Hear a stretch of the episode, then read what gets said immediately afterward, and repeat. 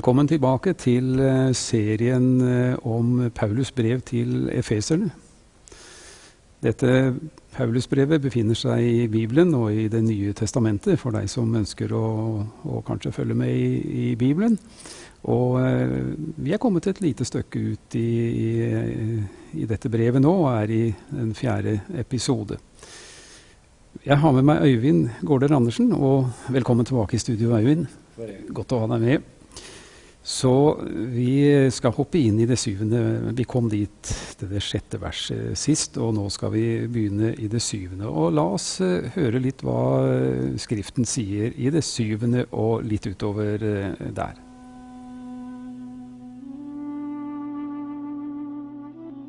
Til hver enkelt av oss er nåden gitt, alt etter som Kristi gave blir tilmålt.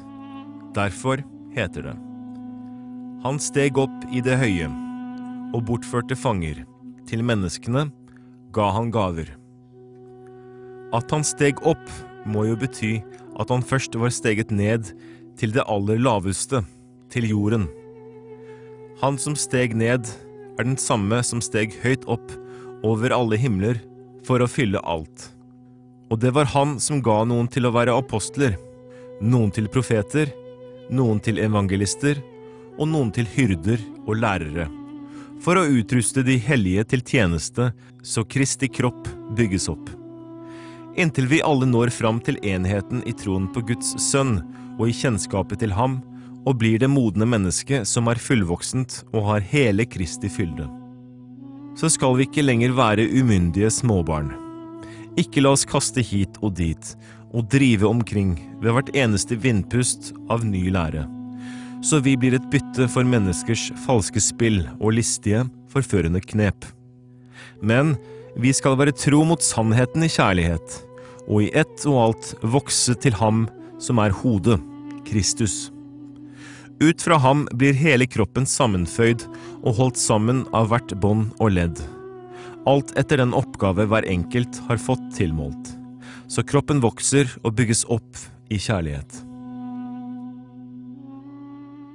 Her ser vi i det åttende verset, Øyvind, det står at uh, han for opp i det høye og bortførte fanger. Han ga menneskene gaver. Hva tenker han på her, Paulus? Ja, Vi kan jo tolke dette på flere måter.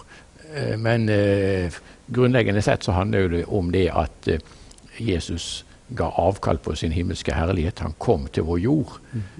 I vers 9 så står det jo også det at han først steg ned til jordens lavere deler. Ja.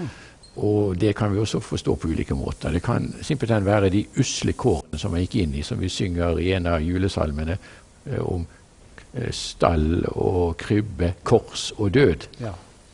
Eh, og eh, etter at han da hadde fullført eh, sitt frelsesverk med å dø på korset, så oppsto han, og så får vi det med himmelfarten, hvor han går tilbake til mm. sin herlighet. Eh, så det er en måte vi kan forstå det på. Og da er jo det slik at han har overvunnet synden, døden og djevelen for oss. Eh, det er også noe som eh, skrives om i Kolosserbrevet. At han naglet skyldbrevet mm. til korset og eh, eh triumferte eh, på korset. Mm. Og der ledes tankene våre til den praksisen som eh, romerne hadde når generaler hadde vært ute og vunnet seire og slått fienden, så hadde de triumftog i Roma. Mm. En prosesjon. Det var rene 17. mai-feiringen. Mm. Og eh, da hadde de gjerne tatt med fremstående fanger, konger eller andre prominente personer eh, fra eh, de folk som de hadde beseiret, mm. eh, og viste fram i triumftoget. Og vi kan si at Jesus i sitt triumftog viser fram våre tre verste fiender. Synden, døden og djevelen, mm. som han har seiret over. Så de har han tatt til fange. Mm. Men eh, vi kan også forstå det på andre måter, men her har vi veldig lite innsikt. Eh, Peter jo skriver jo i sitt brev 1. Peter 3,19 om at eh, Jesus for ned til dødsriket og preket for åndene som var i varetekt. Mm. Og hva dette betyr, altså Eh, her har vi ikke full innsikt. Var det en proklamasjon av sin seier? Eller er det slik å forstå at de som var døde før Kristus hadde utført sitt frelsesverk, at de var i dødsriket, ikke i helvete, men i dødsriket, og at Jesus fører dem ut i frihet. Det, det er ulike tolkninger om dette, men jeg tror at, uh, at, vi får la dette ligge uten å gå inn i detaljer eh, for mye på akkurat dette området. Ja. Mm.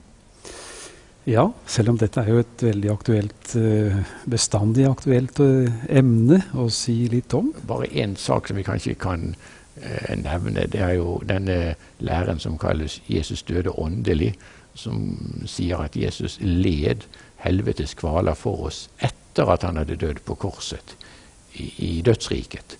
Det har jo vi ikke belegg for i Skriften.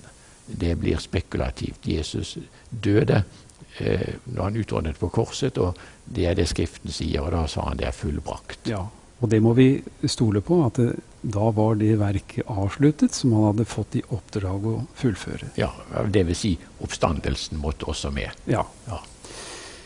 Så, så, sier han videre her nå eh, at eh, han er det som ga noen til apostler, profeter, evangelister, hyrder og lærere. Ja, og her har jo vi veldig spennende stoff. For mm. dette er jo helt hyperaktuelt for oss også i dag. Mm. Eh, disse gavene med tjenester, ga, tjenestegaver, som vi gjerne kaller det for apostler. Har vi apostler i dag? Og Det er jo en diskusjon om det. Vi har vært inne på det før. Vi har talt om ulike kategorier av apostler. Mm. Disse som var øyenvitner.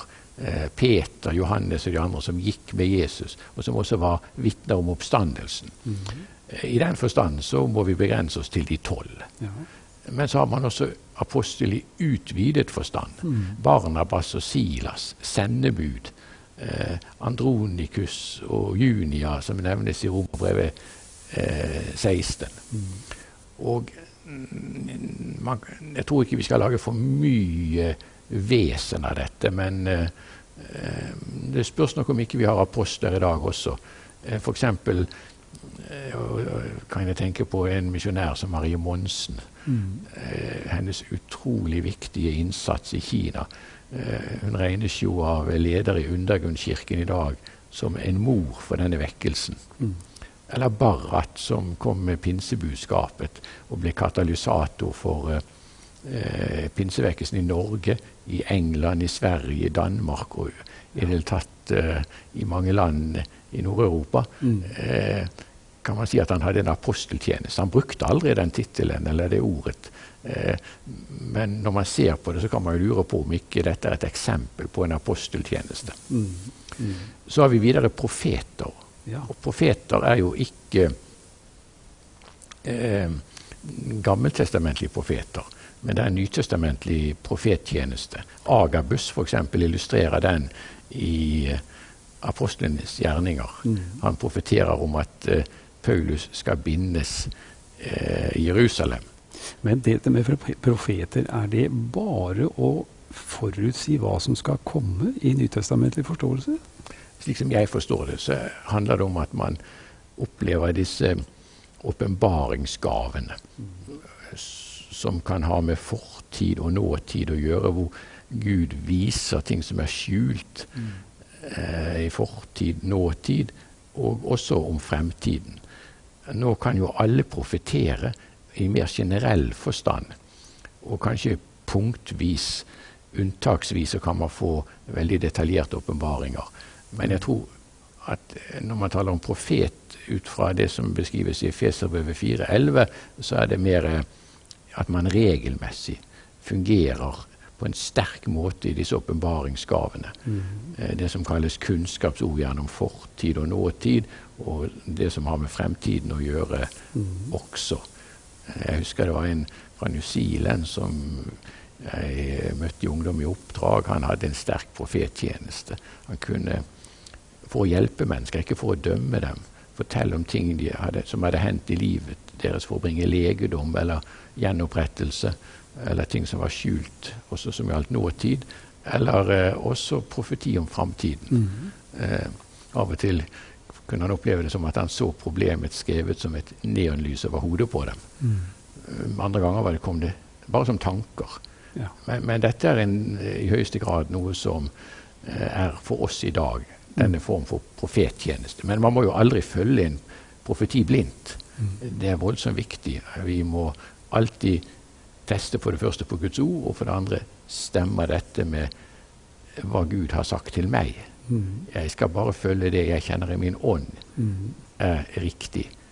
Og det kan jo være at varsellampene blinker, Ja. eh, og da skal vi ikke følge hva et menneske har sagt, men hva vi kjenner i vårt ånd eller vårt hjerte. Ja, Så dette er ikke å sammenligne med Guds ord på noe som helst måte, en sånn uttalelse? Nei, det Nei. må ikke sammenblandes.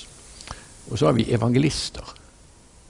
Og eh, en eh, kirkevekstforsker som heter Peter Wagner, han har et veldig interessant skille mellom det han kaller plattformevangelister og hverdagsevangelister. Plattformevangelister, et typisk eksempel på det er jo Billy Gra- Graham. Eller Reinert Bonke også. Men så er det mennesker som aldri står på en eh, plattform. Ja. Men de, de vinner mennesker i hverdagen. ja.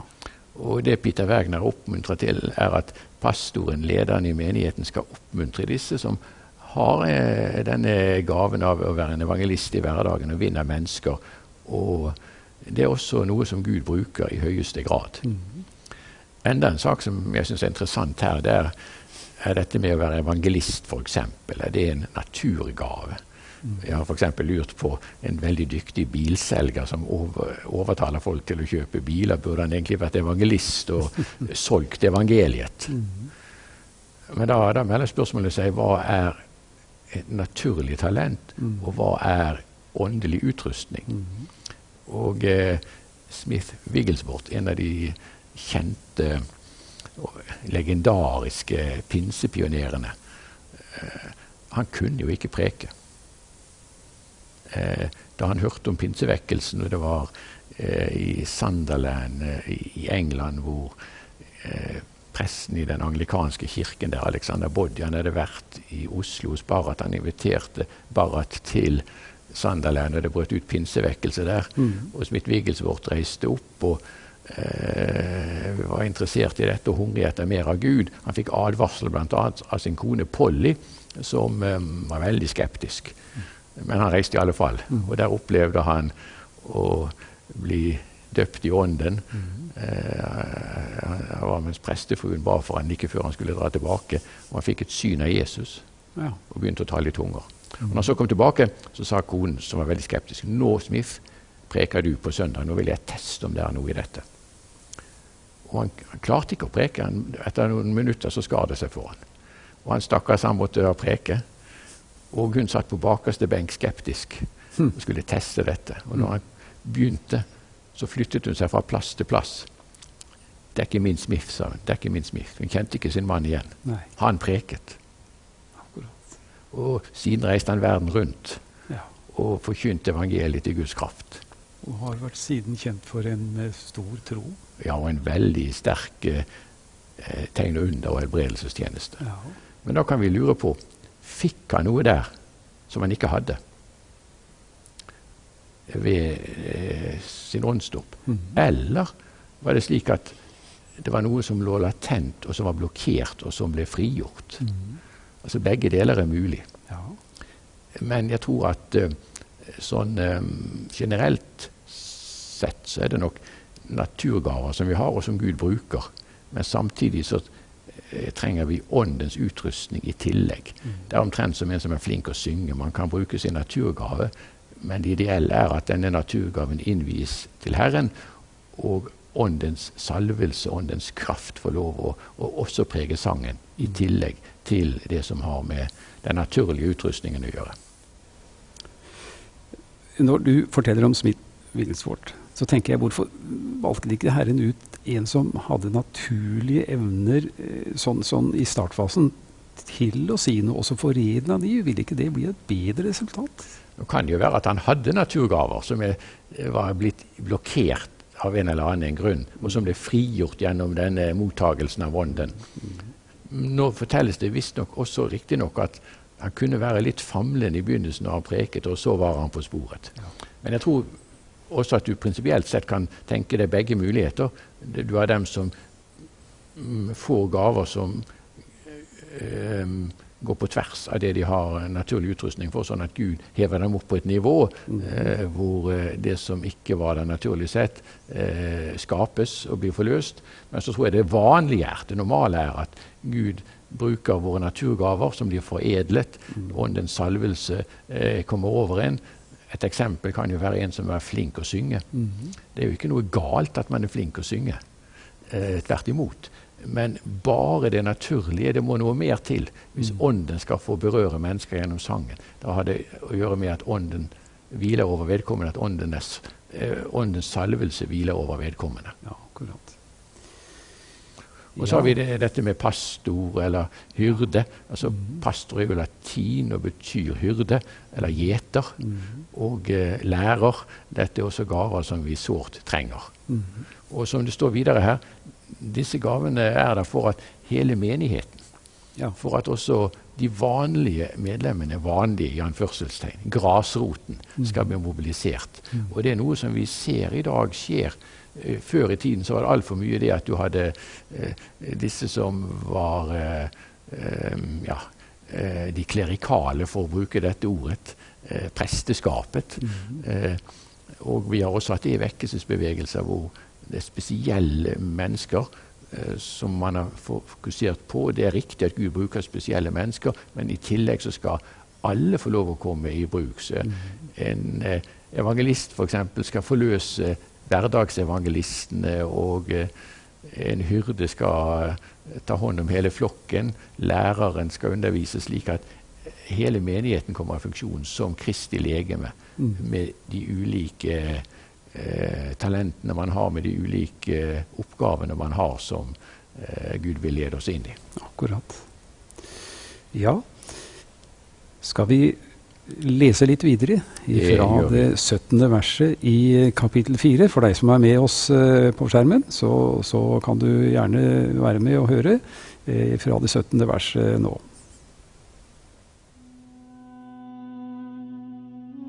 Så ber jeg dere inntrengende i Herren. Lev ikke lenger slik som hedningene. Deres tanker er tomhet.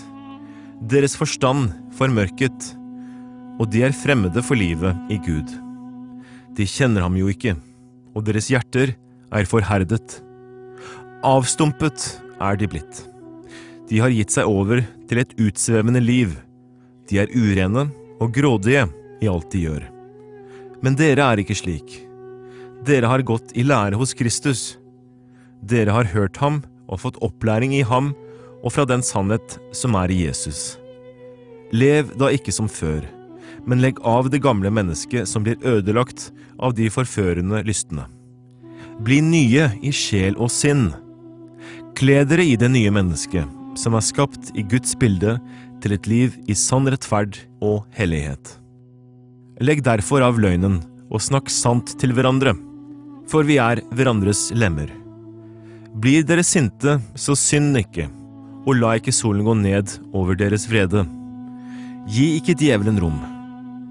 Den som har stjålet, skal ikke lenger stjele, men arbeide og gjøre noe nyttig med sine egne hender, så han kan ha noe å gi til dem som trenger det.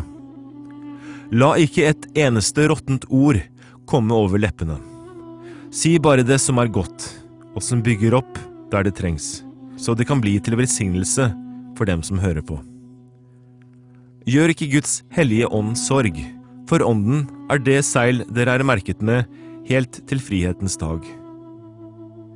Slutt med all hardhet og hissighet, med sinne, bråk, spott og all annen ondskap. Vær gode med hverandre. Vis medfølelse og tilgi hverandre, slik Gud har tilgitt dere i Kristus. Her sier jo Paulus eh, Han bruker et eh, uttrykk eh, som Dette sier jeg dere, sier. Ikke gjør slik som hedningene, og ikke vandre slik som den som følger sitt tomme sinn. Han tar alle over samme kammen. Ja, han gjør det. Og det han beskriver, er jo ulike former for uh, syndig livsstil. Og var det noe som preget Romerriket, så var det jo nettopp det. Men fordi at de er nye skapninger i Kristus, så er de på kollisjonskurs med det som var vanlig eh, blant datidens mennesker. Og slik er det jo for oss i dag også. Ja. Eh, vi opplever det veldig sterkt. Bare tenk på hva som vanligvis serveres gjennom media, TV, Internett. Eh, den livsstilen som er beskrevet, den er på kollisjon med det som Bibelen beskriver for oss. Som er måten vi skal leve på for å være tro mot Kristus. Og eh, Ja. bare for å ta et eksempel her. Eh, den danske filosofen Søren Kierkegaard på 1800-tallet. Eh, han bruker et bilde, en illustrasjon, for å beskrive noe av poenget med sin filosofi. Tenk deg, sier han, at det sitter en bonde på en kjerre. Han holder tømmene i hendene eh, til hesten som drar kjerren. Men han har drukket så mye alkohol, denne bonden, at han sover.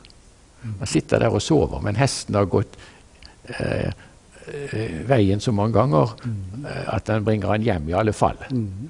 Og så spør Kirkegård kjører denne bonden. Eller skal man heller si han blir kjørt. Og dette kan beskrive to ulike måter å leve på. Vi kan drive med strømmen. Vi, vi bare gjør som alle de andre. Vi, vi mer eller mindre bevisstløst bare flyter av gårde. Mm. eh, kulturen, menneskene omkring oss, eh, eh, de, de eh, påvirker oss sånn at vi bare flyter med. Mm. Eller så kan vi aktivt styre. ja. Og det er det vi skal. Ja. Og som kristne blir vi derfor nødt til også å gå mot strømmen. Og, og det er det som Paulus oppfordrer til her. Og eh, da kommer vi til dette veldig sentrale eh, verset, eh, vers 30 i kapittel 4. Bedrøv ikke Den hellige ånd. ja. Det er et viktig vers. Mm. Og Det viser for det første at Den hellige ånd er en person. Mm. Han er ikke bare en kraft. Vi får lov å ha en personlig relasjon til Den hellige ånd. Vår hjelper, vår talsmann. Han vil gi oss råd og vink, han vil lede oss, han vil bruke oss. Og hvordan bedrøver vi Den hellige ånd? Jo, ved å synde på ulike måter, så bedrøver vi jo ham. Men det er jo veldig dumt å gjøre det. Eh, Tvert imot skal vi være lydhør for ham. Han vil eh, lede oss, han vil bruke oss. Og også hvis vi eh, blokkerer for hans signaler. Hvis han f.eks. minner oss om å oppsøke et menneske, ta en telefon til noen, skrive et brev, eh, eller han vil lede oss til å be for noen. altså. Hvis vi ikke er lydhøre for hans signaler, så bedrøver vi han også. Mm. Så her kan vi få lov å kultivere en lydhørhet for Den hellige ånd, eh, som gjør at eh, eh, vi kan få lov å bli brukt av Han på veldig spennende og fascinerende måter i hverdagslivet, og også når det gjelder de store valgene i livet. Så eh, dette er et nøkkelvers. Bedrøv ikke Den hellige ånd. Ja. Vær tvert imot lydhør for Ja. Den hellige ånd. Ja. Det dukker opp et spørsmål hos meg nå, eh, sånn litt på kanten, eh, eller på, på slutten av dette, denne episoden. eh, Skal vi be til Den hellige ånd, eller skal vi be til Jesus i forbindelse med det å kjenne veien for hva vi skal gjøre? Altså, jeg tror at det er feil å bli opphengt i eh, formuleringer. Vi forholder oss til den treenige Gud. Vi får lov å be til Faderen. Kjære Far, himmelske Far. Vi får lov å be til Jesus. Og det å si 'Kom, Hellige Ånd', eller 'Hellige Ånd, led meg', eller 'Hellige Ånd, fyll meg med din kraft', det tror jeg også er helt riktig. Eh, alt sammen, fordi at det er den ene treenige Gud som vi ber til. Men vi kan be til Gud fordi at vi ber på grunnlag av Jesu verk for oss. Så i den forstand så ber vi i Jesu navn. Mm. Så kan vi konkludere med det at uansett så gjør vi ikke noe feil, uansett hvem vi bruker av disse navnene på Gud. Absolutt. Og det er jo gammel, klassisk tradisjon også. Kom Hellig Ånd med skapermakt, har man sunget i århundrer, f.eks. Ja, akkurat. Da setter vi strek der, og så ønsker vi deg velkommen tilbake i neste episode. Eh, Det samme gjør jeg med deg, Øyvind. Og så sier vi bare takk for eh, nå.